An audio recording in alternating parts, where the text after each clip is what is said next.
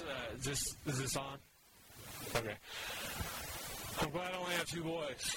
Michael, you're done doing that to me. Uh, they both had a turn, so we can, we can uh, you can introduce me from now on. That's a lot easier. But you know, I, I love boys, and uh, man, they they mess up a lot.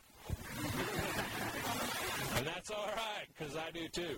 And uh, we hold each other accountable to those mess-ups. But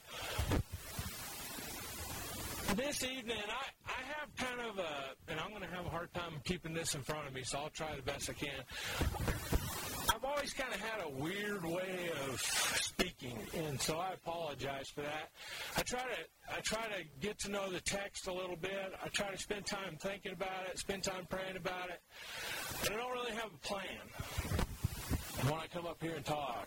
And uh, now, that's not entirely true. I don't really have a plan until I feel like I see a direction or a thread, uh, and and tonight I saw a thread about thirty minutes ago, so I'm going to, that's why I've kind of been moving around in the back. Some of y'all may have noticed, but t- tonight the topic is fellowship.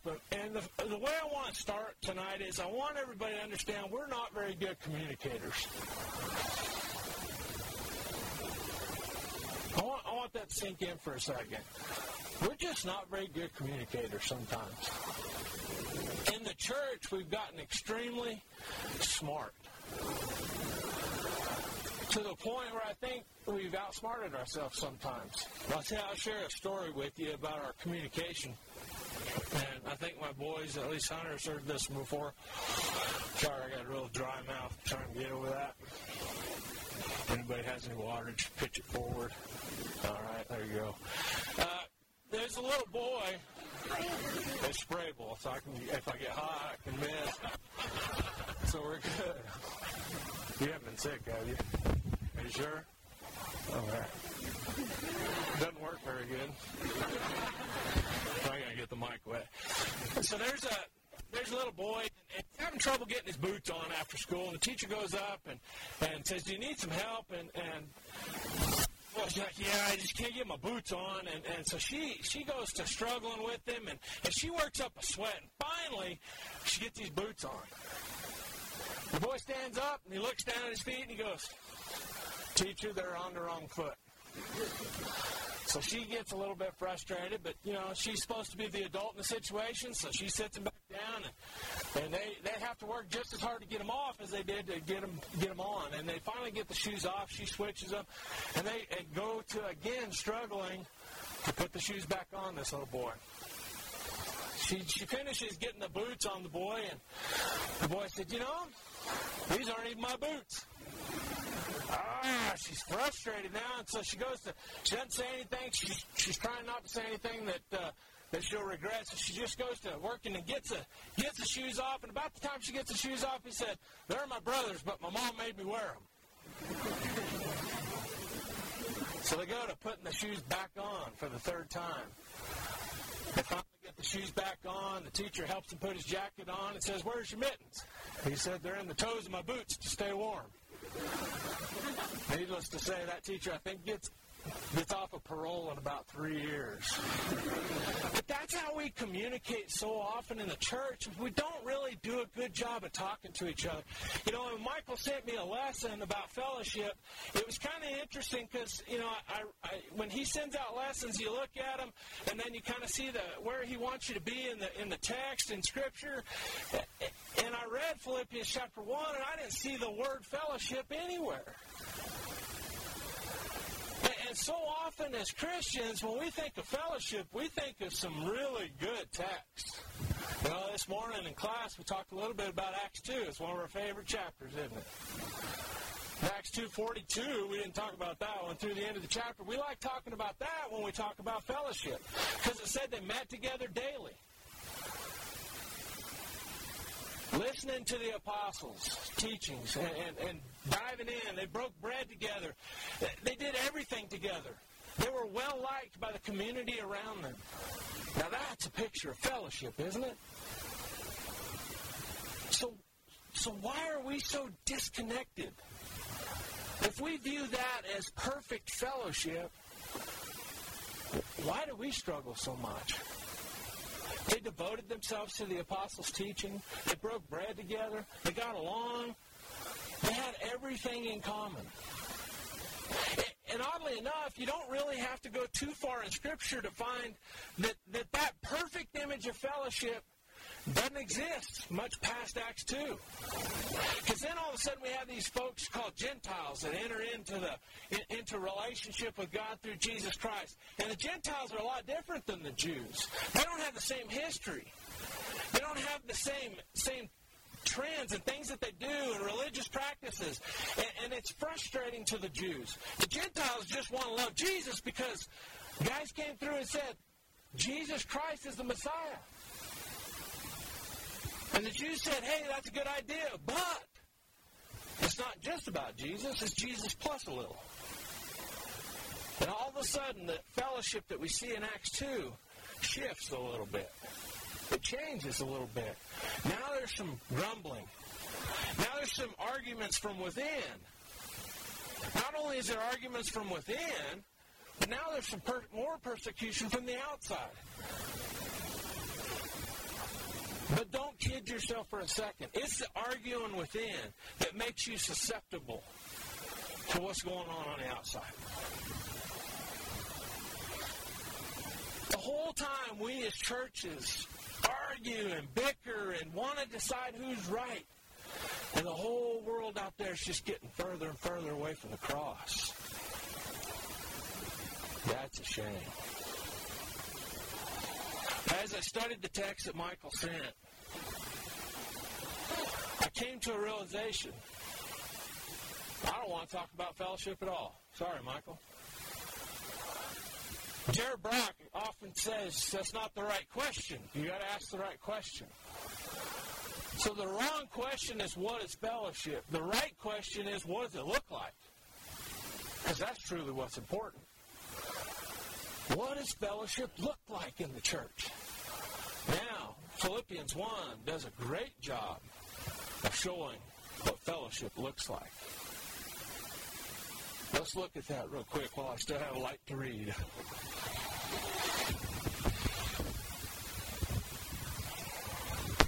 I told Chad Montanan earlier in the week, there's one verse in particular that I fell in love with in Philippians chapter one, and, and, and I'll be reading through it, uh, and we'll highlight it here in a minute.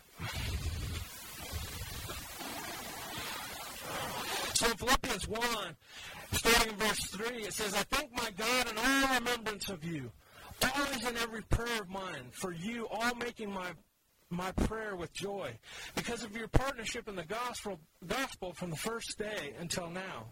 And I am sure of this, that he who began a good work in you will bring it into completion at the day of Jesus Christ. It is right for me to feel this way about you, because I hold you in my heart. For you are all partakers with me of grace, both in my imprisonment and in the defense and confirmation of the gospel. For God is my witness, how I yearn for you, all with the affection of Jesus Christ. And it is my prayer that your love may abound more and more with knowledge and discernment, so that you may approve what is excellent, and so be pure and blameless for the day of Christ, filled with the fruit of righteousness that comes through Jesus Christ to the glory and praise of God. Well, we'll break that down a little bit, but I, I really want y'all to grab a hold of the fact that that's what fellowship looks like. And, and if you spend some time in those eleven verses, and really the whole first chapter, you're going to see a picture of fellowship that is quite foreign to you. Now, kind of second, and I was having Mitchell radio down to Michael, and I brought this, or Michael brought this up for me, because I had an idea of an application, so we're going to try that. And it just so happens that my son, one of my sons, is sitting on the first row. So I'm going to pass this to my son because, you know, he and I have a lot in common. You know, he, he was raised under my roof, so he does a lot of the things that I want him to do. Uh, but past that, we have a lot of common interests. We love to hunt. We love to fish. We both love the Lord. And so I'm going to pass this to him. And, and this is what I'd like you to do. And I'd really like you to, to do this as quietly without huge distraction as possible. If you, I'm going to pass it to Kyle. Kyle's going to just see someone that he loves here real close. He's going to pass it to them. And, and just keep passing it around. You, you look back, you see someone you love, pass it around. Okay? Don't break it. Just pass it around. Go ahead. So I'm going to have him do that. I'm going to keep... I'm going to keep preaching. Because, you know, Noah preached while his boys built, built the boat. So that's what we're going to do. I'm going to preach, let these guys pass that around. Now, we have another good picture of, of fellowship, if you do a word study, in, in First John. And, and this is, man, I don't want to go there yet because it ties into all this. So let's go somewhere else, and then we'll come back to that. Uh, in Acts chapter nine. I want to highlight this verse now that, that just really spoke to me. In Acts chapter nine, there's a story about a guy named Saul. Saul, who would later become Paul and write this letter to the church in Philippi. He was walking down the road and had a Jesus encounter. He had an experience with Jesus Christ that changed him for the rest of his life.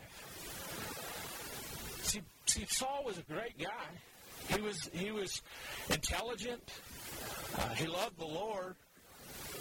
He did everything that he knew to do to be right with God. And then one day, walking down a road to Damascus, he encountered Jesus Christ. And Jesus Christ's response to him is, "Saul, Saul, why are you persecuting me?" Paul came to a crisis in belief at that point in time on the road to Damascus. And if, if you if we look back in Philippians chapter one and verse three, here's the line that I think describes fellowship in the purest way that I know how. It says, because of your partnership in the gospel from the first day until now. It's partnership. It's our partnership in the gospel that makes fellowship possible. I love the term partner. I come from a business world, and I love the term partner. I don't like associate. I don't like employee. I like partner. Because if you're a partner with me, you've got ownership. If you're a partner with me, you're all in and you're interested in how we do. If you're a partner with Christ, you're going to be interested in how everybody sitting out here is doing. How do I know that? Because Christ is interested in how you're doing. But Paul is so excited to write this letter to the church in Philippi. He's got relationships with these people. And it brings him great joy because he can speak of that joy from an attitude and understanding that they're partners with him in the gospel. That changes everything. Where's that? Where's that? All right, I'm going to have you stop right there. Everybody who's holding some strings, stand up.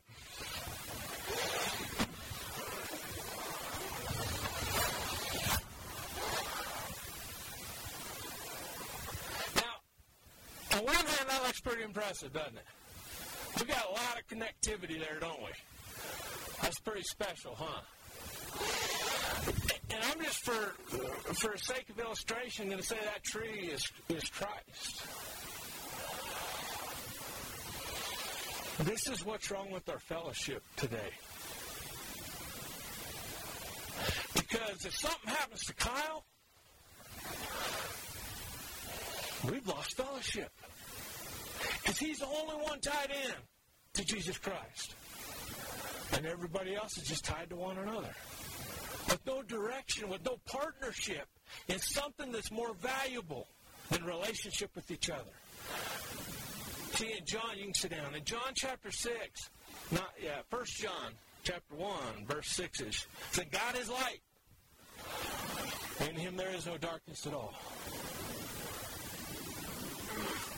For if we claim to have fellowship with him, and we're not, yet we're in darkness, we lie and we deceive ourselves.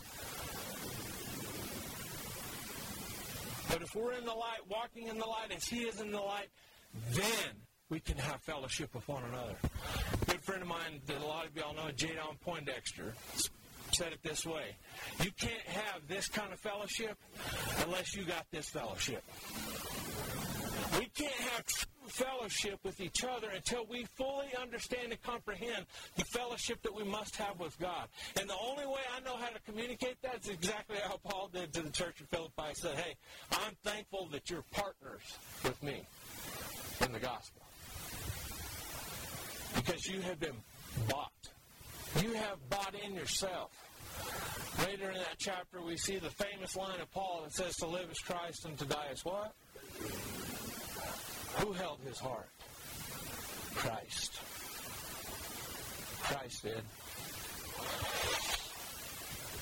Does all the counselors have a piece of string? Can I get all the counselors to come up, please?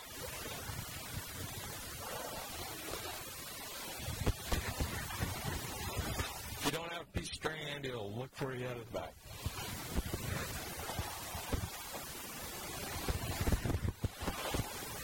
No idea what they're fixing to do, because I planned this seven minutes ago. There's one of them that knows. So follow Zane. Yeah, that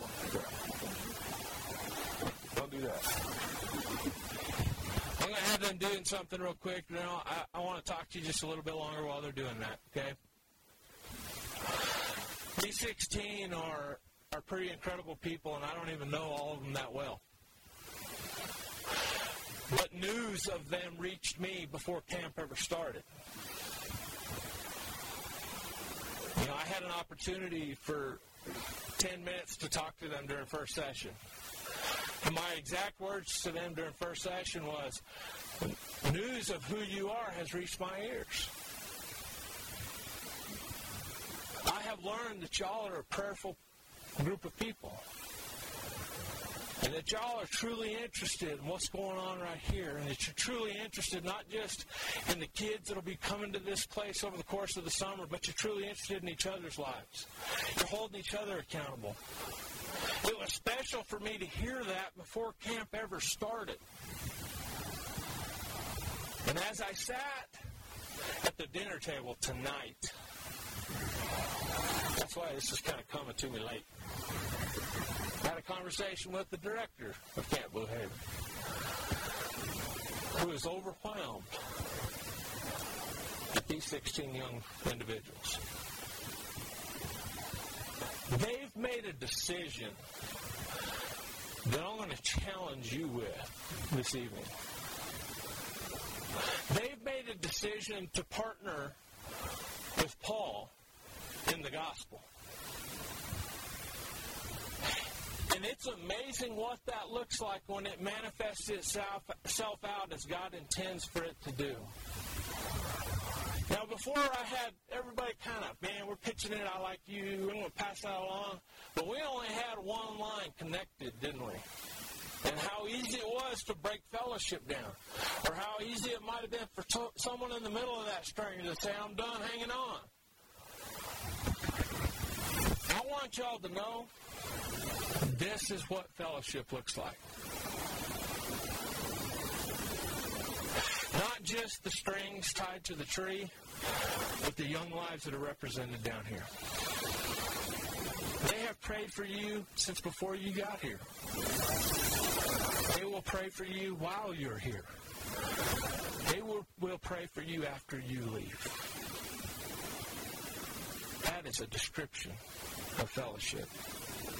Paul says three things that I believe defines fellowship. I have you in my mind. He says, I think about you often. I have you in my heart. And I have you in my prayers. That's fellowship. It's not enough to connect yourself to someone else. You need to connect yourself to the true vine in John chapter fifteen.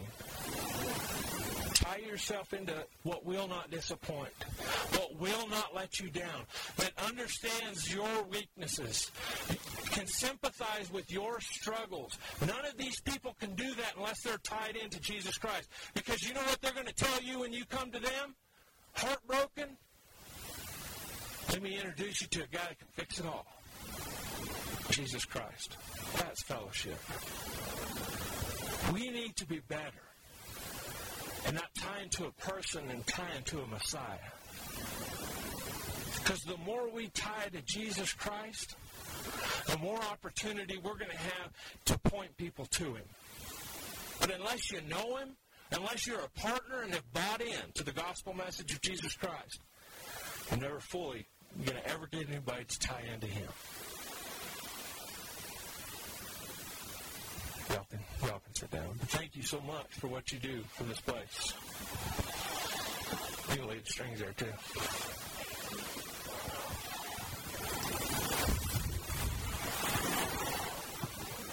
Last thing I want to tell you, I promise, is how committed are you to that partnership? Well, this morning we had, what do we have for breakfast this morning? Ham and eggs, right? Eggs and ham. I'm sorry I got that wrong. Eggs and ham. I want y'all to know something. That the chicken and the pig had to be just committed, just as committed to that breakfast as the cooks did. That's the kind of level of commitment that God desires from each of you. I'm bought in.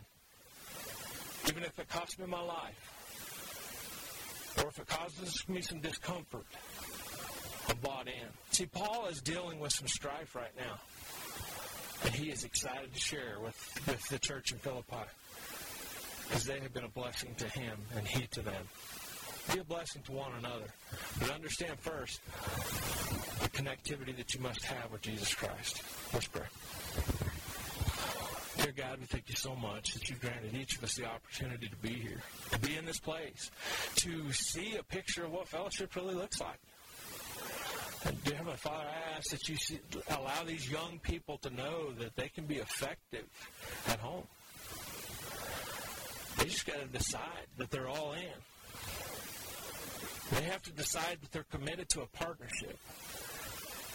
A partnership and a union with you that can be transforming to the people that they're around. That could be contagious because of the love that they have for you.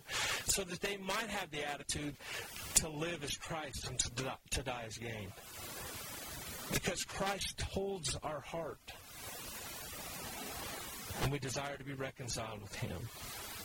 Dear Heavenly Father, as we study the book of Philippians over the next uh, two weeks, I ask that you help us to dig in and to see the family, to see the intimacy that uh, Paul clearly has for the church in Philippi and the love that they have for one another. Heavenly Father, I, I thank you for the sixteen counselors that have made a commitment to prayer this summer. And through that commitment to prayer, some crazy, amazing things are happening. And the coolest part about that is it's not by accident. It's very intentional. I thank you, God, for being faithful with your promises. We love you so much, and we ask that you help us to hold true to who you are. In Christ's name we pray. Amen.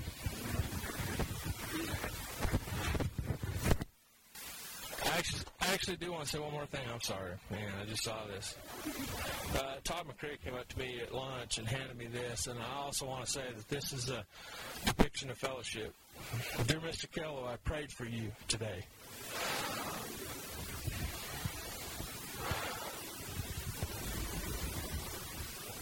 I prayed that God's Word will flow from you and into us.